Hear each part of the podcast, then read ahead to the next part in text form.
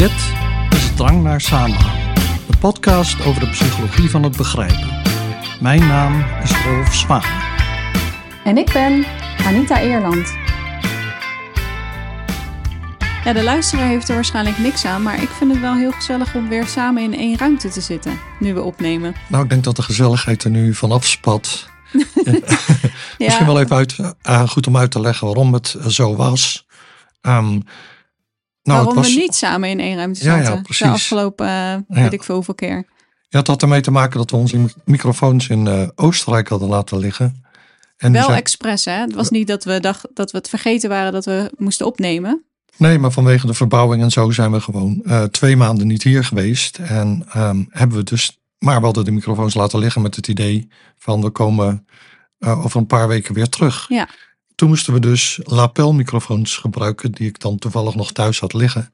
Maar daarvan is het nadeel dat, um, dat ze niet gericht zijn. Dus als ik praat, dan hoor je mij ook door jouw microfoon. Dus dat creëert allemaal problemen. Dat hadden we bij de eerste afleveringen, die eerste aflevering die ik met die dingen had opgenomen. Ja, en dat zijn van die hele kleine dingetjes die je gewoon aan je kleren ja. knipt, klipt. Klipt, ja. Knippen in je kleren is niet zo'n goed idee. Nee, nee. um, en inderdaad, terwijl we normaal gesproken zo'n microfoon hebben met zo'n schermpje ervoor. Ja, spatscherm. Ja, nee, dat klopt. En um, het is. Nou, en toen was dus de oplossing om in twee verschillende kamers te gaan zitten. Dus zat jij een verdieping hoger dan ik. En hadden we in feite een soort Zoom-meeting. Ja, het was een oplossing voor één probleem, maar het creëerde ook weer meteen andere problemen. Ja. Sowieso was het technisch super lastig om alles eh, werkend uh, te krijgen. Dat, dat je op hetzelfde moment uh, begint. om die verschillende tracks dan gelijk te krijgen. Maar ook, dus dat, ook al zat ik maar één verdieping hoger, hm. zat wel een vertraging ja, in klopt. de verbinding. Ja. Dus dan denk je dat je netjes wacht totdat de ander klaar is met praten. Maar dan lijkt het voor de ander net alsof je toch dwars er doorheen gaat. Ja, dat klopt. En uh, nou ja, als, als je het dan beluistert, hè, want je hebt dan wat jouw spoor op jouw telefoon opgenomen en het mijn op het mijne. En die zet ik dan op de computer. Maar uh, ook al synchroniseer je die twee, dan nog is er een delay. Mm -hmm. Dus dan zeg jij iets en dan duurt het langer voor ik wat terug zeg. Nou, ik kan me nog herinneren dat jij dan uh, af en toe iets uh, grappigs zei. Dat gebeurt wel eens. en dan duurde het heel lang voordat ik ging lachen. Dus ja. dat komt echt super stom over. Ja, dat weet ik ook nog van toen ik in de Verenigde Staten nog werkte en een aanbieding had uit Rotterdam. Toen sprak ik met twee mensen uit Rotterdam via zo'n videoverbinding. Mm -hmm. Maar die was nog niet zo snel en zo. Uh, ja, want dat, we hebben het dan over 2005 of zo. En ik um, zei dan wat. En dan duurde het de hele tijd voordat zij gingen lachen of zo. Dus ik dacht van, oh, dat gesprek gaat niet zo goed. Want, uh, die is te soepel dan, hè? Nee. Dat is gek nee. hoe gevoelig je daarvoor bent. En dat als ja. dat dus, volgens mij hebben we het daar wel eerder ook over gehad, hè, met een, mm -hmm. een, een conversatie voeren. Dat we dus heel snel doorhebben als zoiets niet Klopt. Als de timing daarvoor niet precies gelijk is. En dan voelt het meteen heel ongemakkelijk. Dus of iemand is super onbeleefd, want je hebt het idee dat hij je steeds in de reden valt. Terwijl voor die ander er een duidelijk moment is, een soort pauze, zodat je de beurt over kan nemen. Of Ja. er zit te veel ruimte tussen en dan lijkt het net alsof je heel lang moet nadenken over wat de ander zegt. Of het Ja. niet begrijpt of zo. Ja, of het niet leuk vindt en denkt van ik moet hier even wat uh, goed op reageren. Maar uh, ja, die pauzes heb ik er allemaal met de hand uitgeknipt. Of nou ja, met de hand digitaal. Maar ik bedoel, dat was best veel, veel werk. Dus we hadden Mhm. ofwel die leakage, dat je elkaar door elkaars microfoon hoort. Wat we nu een klein beetje hebben, maar met die andere microfoons heel erg. En dan moet je ook gaan knippen. Of we hadden dus uh, dat we in twee verschillende ruimtes zaten. Maar ja, dan heb je niet de gezelligheid. En dan heb je ook een beetje de, nou ja, dus die, die tijdsverschillen. Mhm. Uh, nou ja, in ieder geval allemaal technisch gedoe. Ja, een lang zijn- verhaal, maar we zitten nu. In Oostenrijk. En we zijn niet alleen teruggekomen voor de microfoons, maar we wilden ook nog even wat skiën. Maar dat valt nogal tegen, want het weer zit niet mee. Dus we hebben, Nee, volgens mij is dat overal in Europa een probleem Ja. op dit moment. ja, ja, dus we hebben, we dachten we gaan na de drukte even nog kort. En, uh, en na februari. Maar uh, toen was het niet veel soeps. Toen wij aankwamen had het gesneeuwd, maar al die sneeuw is alweer weg. Ja, het heeft vooral heel veel Ja. geregend ook. Ja, en gisteren hebben we een lange bergwandeling gemaakt. Dus uh, dat vind ik ook prima. Ik vind wandelen inmiddels even leuk als skiën. Ik denk als je vaker kan skiën dat het steeds minder bijzonder wordt. En dan uh, hmm. wordt het zo net zoiets als wandelen eigenlijk. Ja. Net wat ik leuk vind. Dus uh, anyway, um, heel veel gedoe over microfoons. Ja, ook leuk. Podcast opnemen is leuk en dat kan nu dus weer door onze normale microfoons. En we zitten samen aan één tafel. En uh, nou ja, maar in die minder handige setting die we vorige week hadden, hebben we natuurlijk wel een aflevering opgenomen over polarisatie. Mm En daarover waren we nog niet uitgepraat. Nee, daar konden we ineens veel meer over vertellen dan we van tevoren hadden gedacht. Ja. Of het duurde veel langer. Du duurde veel langer, ja. En dus we dachten, nou ja, dan uh, splitsen we het op in twee afleveringen. Mm -hmm. En dus vandaag dan het vervolg van die Ja. eerste aflevering. En uh, ja, misschien handig als ik het eerst een beetje samenvat, heel kort. Ja, het is voor week- mij ook wel ja. handig. Ja, nou voor mij ook. Ehm, ja, dus we hadden het over politieke polarisatie. En we zeiden, Mhm. ehm, die wordt steeds relevanter in onze maatschappij. En zichtbaarder. En bedreigt de sociale cohesie. Mhm. En je ziet dat in andere landen al veel meer. In Engeland en de Verenigde Staten bijvoorbeeld. En we, ja, wij zijn natuurlijk psychologen, dus we waren geïnteresseerd in wat ligt er nu, wat zit er nu achter die polarisatie? Welke psychologische mechanismen? Nou, we hebben een artikel eh, ehm, dat we bespreken, een recent artikel, dat eh, een overzicht biedt van al het onderzoek op dit gebied. En dat zegt, nou, die psychologische mechanismen die vind je op drie niveaus. Op het niveau van het individu, Mhm. het ego. En je probeert een samenhangend model van de wereld te vormen. En alles wat er niet in past, dat wijs je af. En alles wat er wel in past, dat neem je op. Je probeert ook dingen te negeren waarvan je denkt, die passen er niet in. Ja. En ehm, je accepteert klakkeloos alles wat er wel in eh, past. En op het niveau van de groep, dat is dus het tweede niveau, zie je datzelfde zich afspelen. Plus dat je daarin hebt, hè, dan heeft de groep een, een, een samenhangend beeld van de werkelijkheid. En dan is het ook zo dat die groep geen ehm, tegenstemmen eigenlijk accepteert. Hè, je moet, alle neuzen moeten dezelfde kant op staan. Ja. Als je het er niet mee eens bent of je zegt iets wat niet goed valt, eh, wat niet overeenstemt met het narrative, met het verhaal, dan, eh, nou, dan word je gezien als niet loyaal. Dat is dus het groepsniveau. En dan het derde niveau was op het niveau van het systeem. Dus eh, bijvoorbeeld, moet het huidige politieke systeem in een bepaald land gehandhaafd worden? Ja of nee? Sommige mensen willen verandering zien. En die worden daar dan steeds explicieter over. En anderen willen juist dingen handhaven. En eh, Ja, volgens mij ging dat dan niet per se alleen om het politieke systeem, maar gewoon sowieso dat je een groep mensen hebt die altijd alles liever bij het oude willen laten. Hm. En dus sowieso tegen verandering zijn.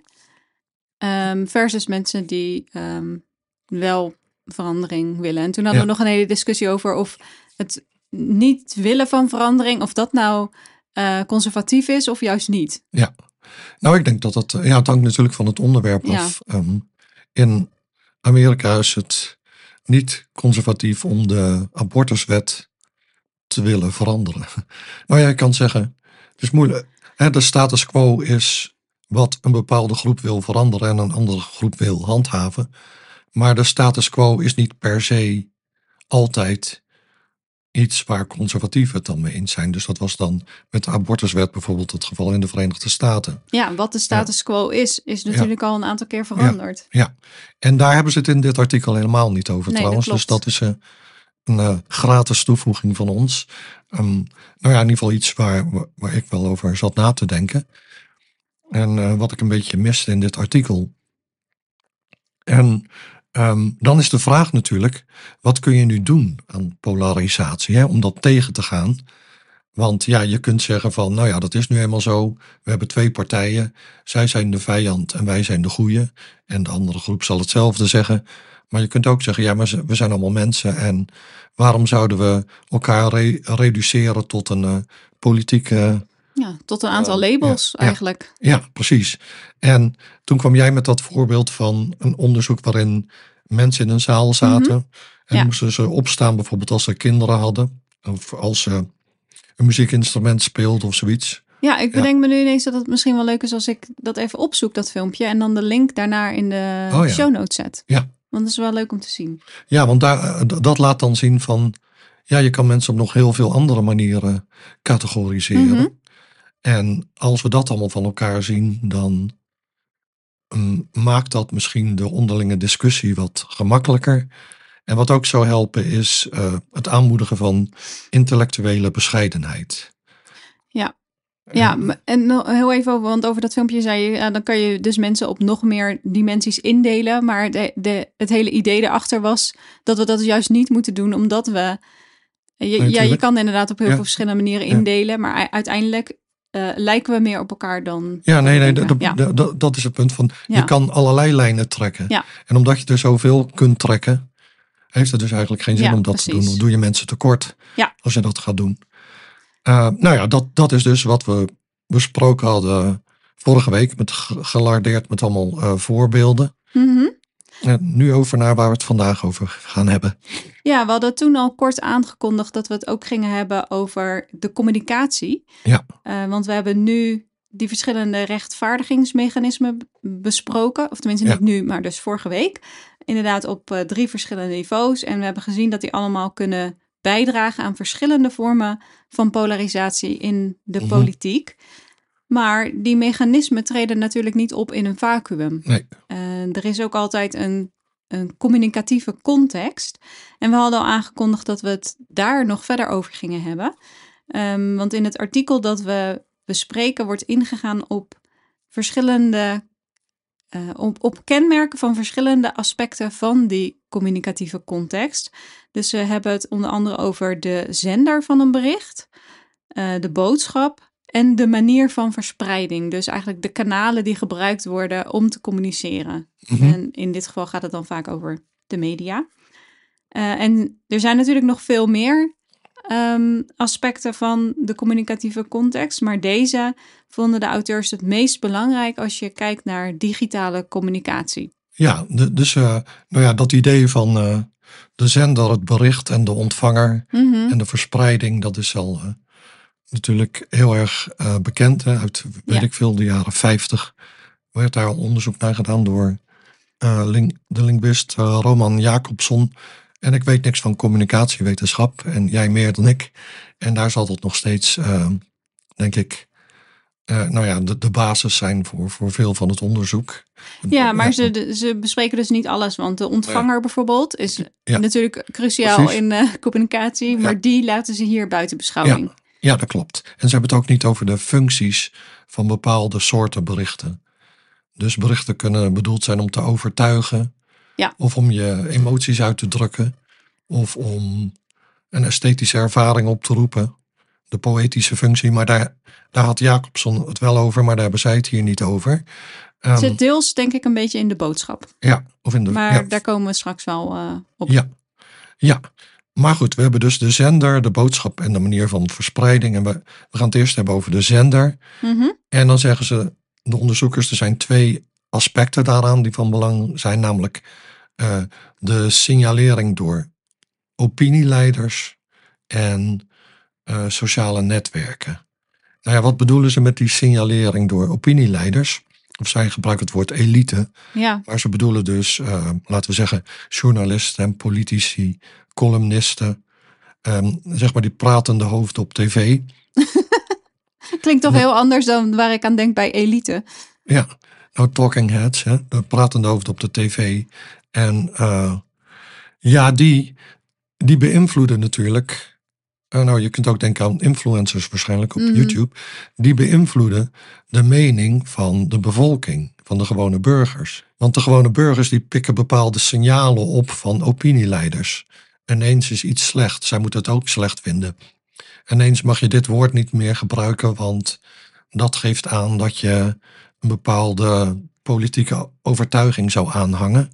Je moet nu dit woord gebruiken enzovoort. Dus je ziet dat aan beide kanten gebeuren. En die opinieleiders, die beïnvloeden dus de gewone burgers. Mhm. En eh, nou ja, ze, eh, de onderzoekers bespreken hier ander onderzoek waar dat is onderzocht in de Verenigde Staten.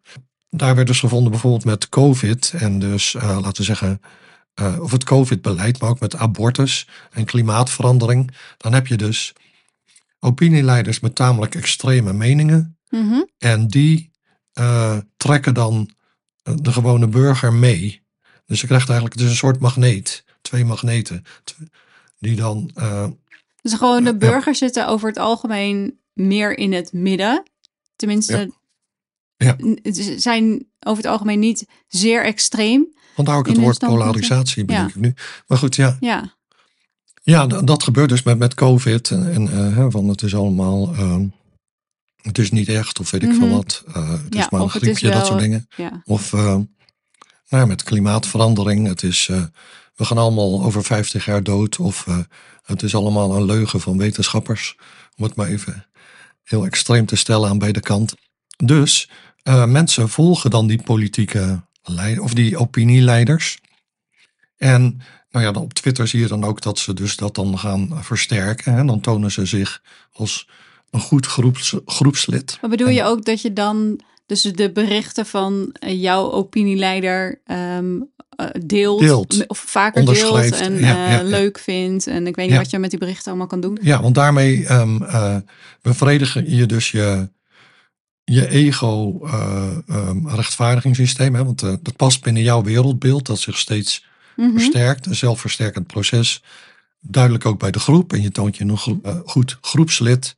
Ja, ik vraag me dus alleen nu heel even af. Dus de auteurs noemen dit als een, een kenmerk. Hè, dat, dat, die, die elite, die opiniemakers als kenmerk van de zender. Ja, want zij zijn dan de zender. Mm um, maar hoe zorgt dit dan voor meer polarisatie? Hoe zorgt deze.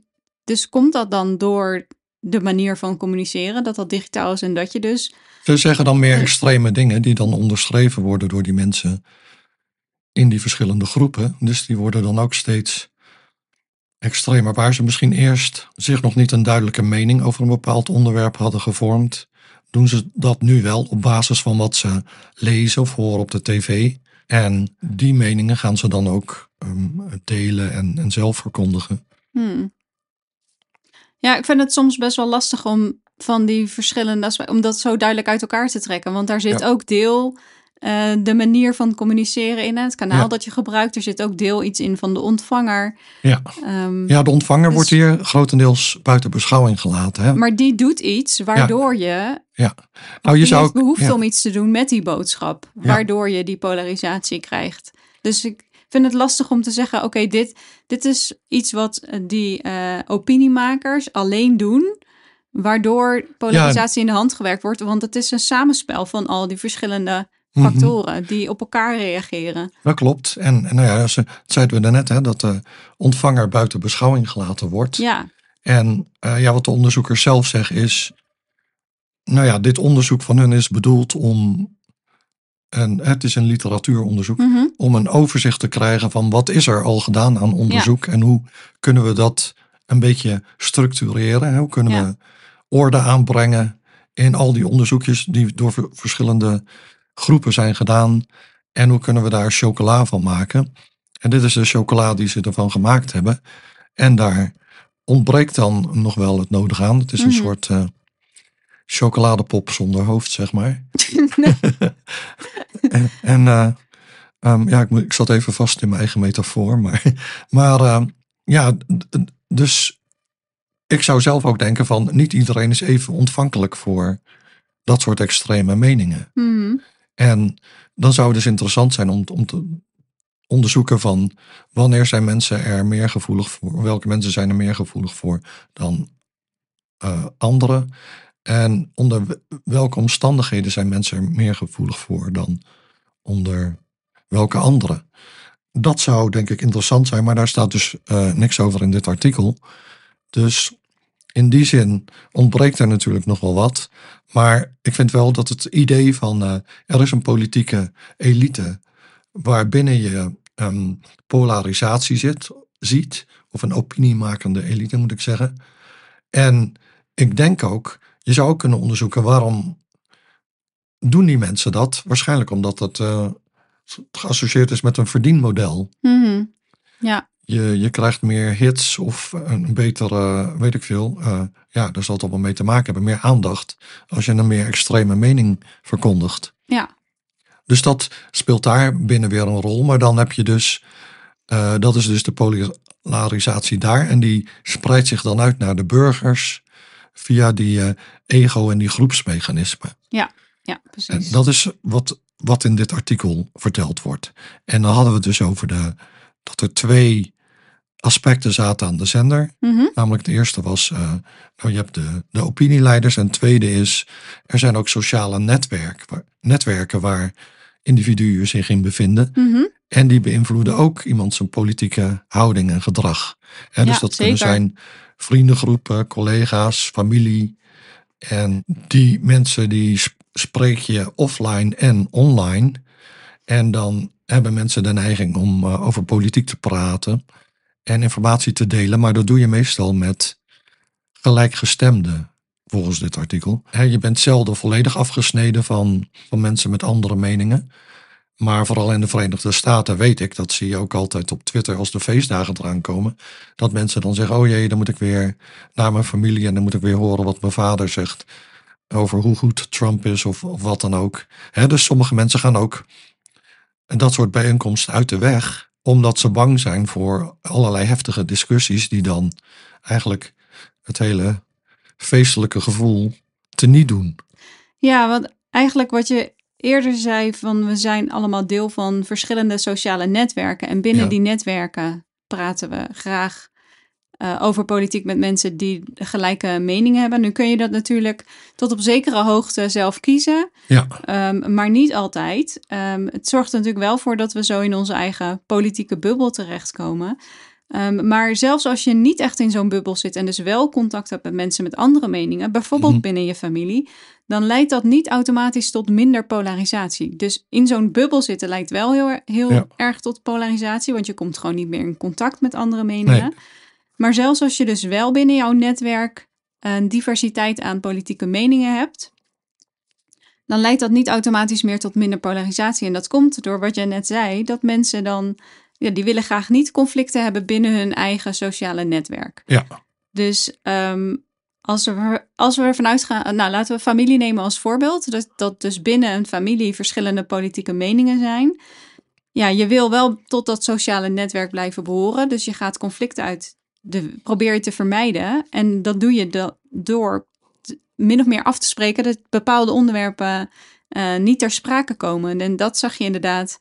ehm, volgens mij was het de vorige keer toen met de verkiezingen dat Trump eh, kon winnen. ehm, dat mensen inderdaad zeiden, nou dan gaan we het tijdens het Thanksgiving eh, gaan we het niet hebben over politiek. Ja. Ehm, en dan vermijd je het eigenlijk. Dus dan heb je wel diverse meningen eigenlijk in je netwerk. Maar omdat je niet met elkaar het gesprek aangaat, leidt het niet tot depolarisatie. Je doet Nee. gewoon net alsof die verschillende meningen er niet zijn. En dat leidt weer tot een ander fenomeen wat we pluralistic ignorance noemen. ja. Dus Ja. ja, een soort meervoudige, meervoudige Onwetende, onwetendheid, ja. dat je denkt dat iedereen er dezelfde mening eh, op nahoudt. En dat is niet zo. Nee, nu je dat zo zegt, en nu ga ik weer even, treed ik buiten het artikel, maar speculeer ik eh, dat ehm, je zegt van je gaat ehm, dan onderwerpen uit de weg tijdens zo'n eh, familiebijeenkomst en zo. Mhm. Maar dat wordt steeds moeilijker als er meer polarisatie is, omdat alles eh, dan, dan kun je zeggen van, oh, het is wel warm vandaag. En dan kan iemand meteen weer beginnen over het klimaat. Of, eh, oh ja, ehm, eh, de trein eh, had vertraging. Oh ja, we, eh, de overheid. Je moet ook met de auto gaan of zo. Of zoiets, of omgekeerd. ja, dus alles. En, en daarom kom ik zo vaak terug op die ingezonde brieven. ehm, op nu.nl, wat dan ook, New York Times. Je, met alles zie je dat. Onmiddellijk springen mensen er bovenop. Mhm. En krijg je dus weer die twee kampen. Dus dat maakt het voor iemand die, die denkt van... Nou ja, eerste kerstdag bij mijn schoonfamilie. Ehm, hopelijk gaan we het niet over politiek hebben. Maar dan... Ja, Ja, dan zegt, kun je het dan wel over hebben? Nou ja, dan, dan zegt iemand iets. ehm, en ik spreek totaal niet uit eigen ervaring. Maar eh, dan heeft iemand... Zegt er iets en dan onmiddellijk eh, denk je van... Oh jee, een landmijn. ja, en, eh, het, het doet me ook denken aan ehm, onderzoek van een AJO die ik eh, begeleid. Die wilde onderwerpen hebben om daar ehm, ehm, nou, nieuwsartikelen van te maken of eh, koppen daarvan. En we waren eigenlijk op zoek naar onderwerpen die niet politiek waren. Ja, dat is mhm. gewoon super moeilijk. Want bij alles, als je heel even daarover nadenkt, kun je denken: ja, dat is op een bepaalde manier ook weer politiek. Ja. Dus dat was ontzettend moeilijk. En je ziet inderdaad dat heel veel onderwerpen allemaal met elkaar verweven zijn. En, en ja. Uh, daar zie je die politi politieke polarisatie dus in terug. Ja, en, wat we dus uh, vorige keer zijn in de vorige aflevering, dat je dus eigenlijk, um, je wordt dan lid van een club, maar daarmee on onderschrijf je dan een hele reeks aan meningen. Ja, ja. je adopteert zo'n groep aan uh, meningen over allerlei verschillende onderwerpen, want die horen dan bij die groep. Ja, en dat zie je dus dan terugkomen in, in dat soort publieke discussies. Zodra um, uh, nou ja, er maar één link gelegd kan worden met een politieke uh, overtuiging of zo, mm-hmm. dan krijg je onmiddellijk reacties van de tegenpartij en uh, ontspint zich een discussie die helemaal niets meer te maken heeft met het oorspronkelijke bericht. Hè? Ja, en zo vind je dus ook nooit als je als we weer de groep, de familie, zeg maar als groep nemen, vind je dus dan ook nooit een onderwerp waarover je misschien wel met elkaar eens bent of waar binnen de meningen op een andere manier verdeeld zijn. Ja. Want je hebt eigenlijk dan twee pakketten aan meningen. Als je het eens bent met A, dan ben je tegen B. En dan voor die andere groep het zo precies andersom. Dus er is dan geen onderwerp waarover je het misschien allemaal eens bent. Nee, dus het is anders dan, laten we zeggen, als je spelletjes doet op een, eh, feestdag, nou ja. Dat is misschien sowieso dan een beter idee. Ja, nee, maar, dus als je, maar als je spelletjes doet op een feestdag, dan, um, dan heb je in ieder geval, oké, dan ben je samen met die of met die paar mensen en dan weer met een ander clubje. Oh ja, dus verschillende teams of zo. Verschillende teams, maar hier uh, met, met dit zit je altijd in hetzelfde team. Dus je hebt altijd dezelfde bondgenoten en dezelfde vijanden. Terwijl vroeger was het zo, dan kun je zeggen, nou ja, wat jij zegt over kernenergie, daar ben ik het niet mee eens. Maar ik vind ook wel dat we niet de belastingen moeten verhogen of zoiets. Hè? Ja, ja, precies. En, uh, nou ja, en dan kon je dat ook een beetje loszien van elkaar. Want ik had altijd hele discussies met mijn vader over politiek. En we waren hetzelfde eens. Maar wij vonden het gewoon leuk om te discussiëren. Mm um, wij hadden daar gewoon plezier in. Het was helemaal niet zo. Dat totaal geen negatieve impact over hoe we over elkaar dachten. En dat is dus, dus tegenwoordig volgens mij wel meer zo. En dat discussies ook misschien worden gezien als iets negatiefs of iets wat mensen niet graag aan willen gaan. Nee. Um, maar goed, dit heeft nog allemaal te maken met die sociale netwerken. Dat was het tweede aspect van uh, de zender. Mm En um, ik wilde dat eigenlijk afsluiten door te zeggen dat het hebben van zo'n heterogeen netwerk. Dus dat je wel diverse meningen hebt binnen je netwerk. Dat dat wel noodzakelijk is, maar niet voldoende om te depolariseren. Het is niet voldoende, want? Want je kan die verschillende meningen negeren. Ja, ja precies. Ja. En dus, um, ja, dan lijkt het misschien alsof je niet in een bubbel zit, want je hebt mensen in je omgeving met een andere mening. Maar als je het niet met elkaar hebt over die verschillen, ja, dan leidt het niet tot depolarisatie. Nee, nee, precies. Nou oké, dus uh, dat wat betreft de zender. En dan was het uh, volgende aspect was de, even kijken, wat was het? Ik moet even... Nou, de kanalen. De boodschappen. Ja, de, boodschap. noemden ze in het artikel als tweede, maar die noemen ze, die werken ze vervolgens als ah, laatste uit. Oh, dus ze gaan, okay. ja, ze gaan het eerst hebben over de kanalen of de platformen die gebruikt worden om een boodschap te verspreiden. Oh ja. En die zijn heel belangrijk voor de context waarin polarisatie of depolarisatie plaatsvindt. Ehm, zo waren er bijvoorbeeld niet heel veel mensen aanwezig bij de Stop the Steal bijeenkomst, uh, waarbij Trump opriep om het kapitool te bestormen. Um, maar er waren wel heel veel mensen bij die bestorming betrokken. Dus als zij niet daar waren om die boodschap te horen, mhm. dan moeten ze dus op een andere manier via andere kanalen die boodschap hebben gehoord mhm. en daar, uh, hoe zeg je dat ook weer? De daar ge gevolg aan gegeven, gehoor aan gegeven. Gehoor aan gegeven, ja. ja. Ja, dus hier lijkt een belangrijke rol weggelegd voor uh, massamedia en sociale media. En dat zijn dan ook de twee soorten kanalen die de auteurs bespreken in het artikel over uh, polarisatie. Ja, dus als je kijkt naar die, uh, de media die gebruikt worden om de burgers te informeren, dan zijn die natuurlijk nogal veranderd de laatste tijd. Vroeger had je het nationale nieuws en uh, je had wel tv-zenders, je had de grote kranten. Maar tegenwoordig kun je natuurlijk je nieuws overal vandaan halen. Hmm. Of non-nieuws van de, uit de sociale media. Um, er zijn, uh, nou ja, allerlei opinieleiders die hun eigen kanalen hebben. Ja. Dus um, er is nogal een grote versplintering op basis van ideologie. Mm En wat je dus ziet met uh, mensen die dus aandacht hebben voor die signalen van de opinieleiders, is dat die dus steeds meer afstemmen op de, uh, nou ja, de kanalen van die opinieleiders. Hè. Dus dat kan zijn een kabelnieuwswerk, uh, netwerk zoals uh, Fox News of uh, MSNBC. Maar het kan ook een internetnieuws site zijn. En dus op die manier um, creëer je een zelfversterkend effect weer, waar mensen dus alleen maar bevestigd worden in hun mening. Ja, en, je komt zo steeds meer in je eigen bubbel. Ja, en, en je kan ook in een bubbel raken. Want wat onderzoekers zeggen is, uh, nou ja, dus de blootstelling aan die ideologisch gedreven netwerken, die heeft zowel een overtuigende als, een, als, een, als, een, als versterkende effecten. Dus overtuigende effecten zijn uh, effect op uh, redelijk neutrale mensen. En die dan de ene kant of de andere kant op kunnen gaan als ze blootgesteld worden aan bepaalde informatie. Mm -hmm. En het heeft versterkende effect op mensen die sowieso al die mening waren toegedaan en zich nu, nu gesterkt voelen in hun mening. Ja, en dit gaat, wat je net hebt besproken, gaat dan over de massamedia. Ja.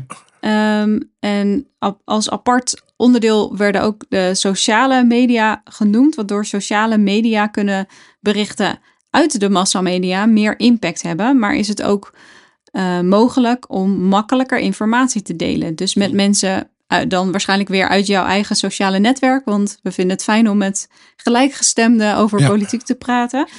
Um, ja, en dus dat het makkelijker is om te delen, dat geldt dus ook voor politieke boodschappen, zoals een oproep tot Ja. een uh, opstand, Mhm. uh, zoals uh, bij Trump. En nu is er al veel geschreven over hoe internet en sociale mediaplatforms politieke polarisatie verergeren. Daar hebben we eerder ook afleveringen over gemaakt, hè, over hoe we dan in onze eigen echokamer uh, belanden. Mhm. Maar ondanks dat men een grote verantwoordelijkheid legt hiervoor, voor polarisatie bij uh, sociale media, is het volgens deze auteurs natuurlijk een illusie om te denken dat we zonder sociale media veel makkelijker aan diverse boodschappen worden blootgesteld. Um, zij zeggen over het algemeen zijn de patronen van blootstelling, of dus juist het gebrek daaraan, aan verschillende meningen, uh, voor offline en online gedrag vergelijkbaar. Mhm. Um, toch is het zo dat stoppen met sociale media op zich polarisatie kan verminderen. Dus er is onderzoek geweest waar, uh, waarbij mensen helemaal met Facebook stopten. Uh, en dan kun je natuurlijk kijken of, of nou ja, dat iets doet met polarisatie, of dat verminderd wordt. Um, en dat leek dan zo te zijn.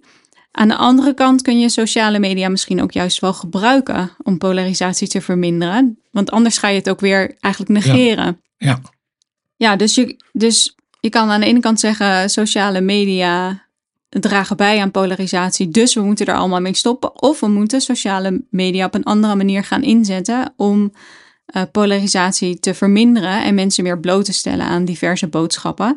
Um, want als we dat zouden doen, dan zou dat met name die affectieve polarisatie, dus dat je heel negatief denkt over mensen die horen bij de andere groep, zou uh, die vorm van polarisatie met name verminderd worden. Ja, ja en, dat, en dat dan over de kanalen. En uh, dan komt uh, nog de boodschap, dat was het derde ja. thema. We hadden Mhm. de zender, de boodschap en de kanalen. Maar zoals je zei, werden kanalen en boodschap omgekeerd behandeld in het artikel. Ja. Um, Dus dat doen wij dat ook netjes. Ja, dus als we nu kijken naar de boodschap, dan gaat het dus om de stijl en de inhoud van een communicatie. Een communicatie is dan dus een boodschap. En dat kan een bericht zijn dat gebaseerd is op emotie of op rationeel denken. Het uh, kan ook een verhaal zijn dat iemand wil vertellen. Mm -hmm. En tegenwoordig heet dat een narratief. Ja. Uh, ja, de, en daarmee probeer je dan dus jou, jouw boodschap een bepaald um, kader te geven. En dus ofwel Trump deed dit, kijk eens even hoe uh, doortastend hij is. Of Trump deed dit, kijk eens hoe impulsief hij is, mhm. bijvoorbeeld. Ja. En uh, nou ja, een ander voorbeeld is natuurlijk onze aflevering over BP, wat ook onze meest beluisterde aflevering is. Um, waarin we het hadden over het I-frame en het S-frame. Mhm. Dus het I-frame, dat is dat je iets inkadert als de oplossing ligt bij het individu. Ja, Bijvoorbeeld, uh, als wij allemaal ons afval scheiden, komt het wel goed met het milieu. Ja. Um, en het S-frame is dat je zegt, er moeten wezenlijke dingen veranderen in de wetgeving. Willen we echt iets bewerkstelligen? Ja. En bedrijven zullen dus graag het I-frame benadrukken. Bedrijven zoals BP, want dan blijven ze zelf buiten schot. Ja, kunnen ze de status quo behouden. Ja, en dat is dus een, vorm van framing. De impact van verhalen uh, kan afhangen van de bron of de verteller. Dus dan is het een soort interactie. Dus het, gaat, het is niet alleen voldoende om een verhaal te hebben, maar ook degene die het verhaal vertelt is uh, van belang. Um, dus er was een verhaal van uh, Joe Biden over het belang van uh, Social Security. Mm -hmm. En dat leidde wel tot meer steun bij de Democraten, maar niet bij de Republikeinen. Dus daar zie je in dat degene die het verhaal vertelt van belang is voor de impact van het verhaal. Um, en je zou kunnen denken, ja, zo'n verhaal op zich verbindt meestal, ja. maar dat is dus niet altijd zo. Want in dit geval leidde het verhaal juist tot meer polarisatie. Maar grappig genoeg ging die polarisatie alleen op voor het onderwerp van het verhaal. Dus mensen gingen meer extreem denken over social uh, security, ja. um, maar niet per se over de zender. Hmm. Dus niet per se over Joe Biden. Dus hij werd namelijk, nadat hij kwam met dit verhaal, door beide partijen aardiger gevonden.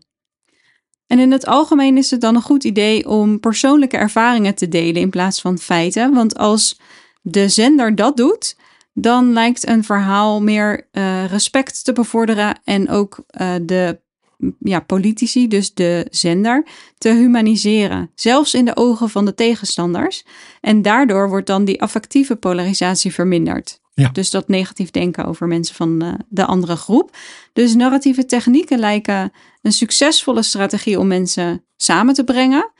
Um, al is het wel zo dat um, ja, het delen van persoonlijke verhalen als onderdeel van een succesvolle strategie natuurlijk wel moeilijk te checken zijn. Ja, dat is zeker waar. Maar goed, wat kunnen we nou eigenlijk uh, concluderen op basis van dit artikel? Nou ja, polarisatie is een actueel en een groot probleem. Dat zien we allemaal. Mm -hmm. En misschien is het wat minder groot dan we denken. Ja, daar hadden we het vorige week over. Dat mensen uh, steeds extremer over anderen gaan denken. En ook steeds extremere standpunten innemen. En dat je daarmee meer polarisatie in de hand werkt. Dus als je al extremer denkt over mensen, dan dat uh, gerechtvaardigd is, dus als je ervan uitgaat dat de polarisatie groter is, dan creëer je daardoor, door dat denken, juist een situatie waarin de polarisatie groter is. Dus ja. Um... Ja, precies. En, en dan heb je dus, uh, nou ja, we hebben te maken met allerlei problemen in, in onze tijd. Uh, niet dat ze vroeger geen problemen hadden natuurlijk. Maar om daar goed mee om te kunnen gaan, is het wel eigenlijk belangrijk dat iedereen, of in ieder geval zoveel mogelijk mensen aan boord zijn. Dat we iedereen aan boord proberen te houden. Dus dat betekent dat mensen nader tot elkaar moeten komen. En dan is de vraag van hoe doe je dat? Mm -hmm. Hoe kunnen politieke partijen op een constructieve manier met elkaar omgaan? En hoe kunnen burgers dat ook doen? En daar zeggen de auteurs van dit artikel ligt dan een mooie uitdaging voor wetenschappers zoals zijzelf. En misschien ook zoals een aantal van onze luisteraars.